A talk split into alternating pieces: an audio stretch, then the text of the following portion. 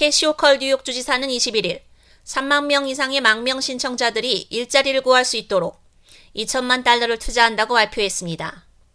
망명 신청자들의 폭발적 구직 수요에 따라 그들이 합법적인 직업을 찾아 이민자 보호소를 떠나는 것을 돕기 위해 뉴욕시에 2천만 달러를 추가로 배정했습니다. 이 투자는 국가가 이미 이민자 위기를 해결하기 위해 할당한 15억 달러 외에도 망명 신청자들을 사례 관리 서비스와 연결해 보호소에서 퇴소하거나 망명 신청 절차를 빠르게 처리하는 데 도움이 될 것으로 보입니다. 이러한 사회 서비스의 궁극적인 목표는 망명 신청자들이 합법적인 직장을 얻어 보호소를 떠나 독립적인 생활을 시작할 수 있도록 지원하는 것입니다.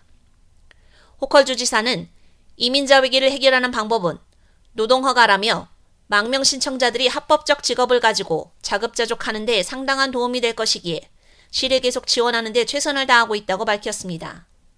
이 새로운 지원으로 뉴욕 보건병원, 뉴욕 응급관리국, 뉴욕 주택보존개발부의 적극적인 퇴소 지원 사례 관리 서비스를 받고 있는 최소 3만 명의 망명 신청자들이 혜택을 볼 것으로 예상됩니다.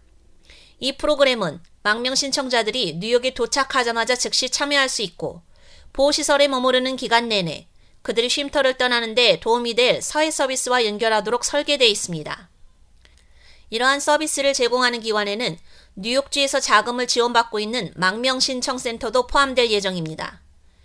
이 프로그램에서 망명 신청자들은 국제적으로 인정받는 비정부 기구인 국제구조위원회가 개발한 framework에 따라 세 가지 색상 코드 척도로 분류되게 됩니다.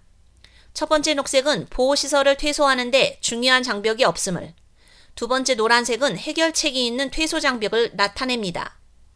그리고 마지막 빨간색은 쉼터를 떠나는데 광범위한 자원을 필요로 하는 더 복잡한 장벽을 가리킵니다.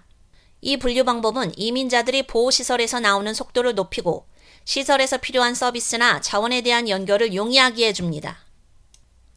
따라서 개인 및 가족들은 보호소에 도착했을 때 그리고 쉼터에 머무르고 있는 동안 지속적인 참여가 가능합니다.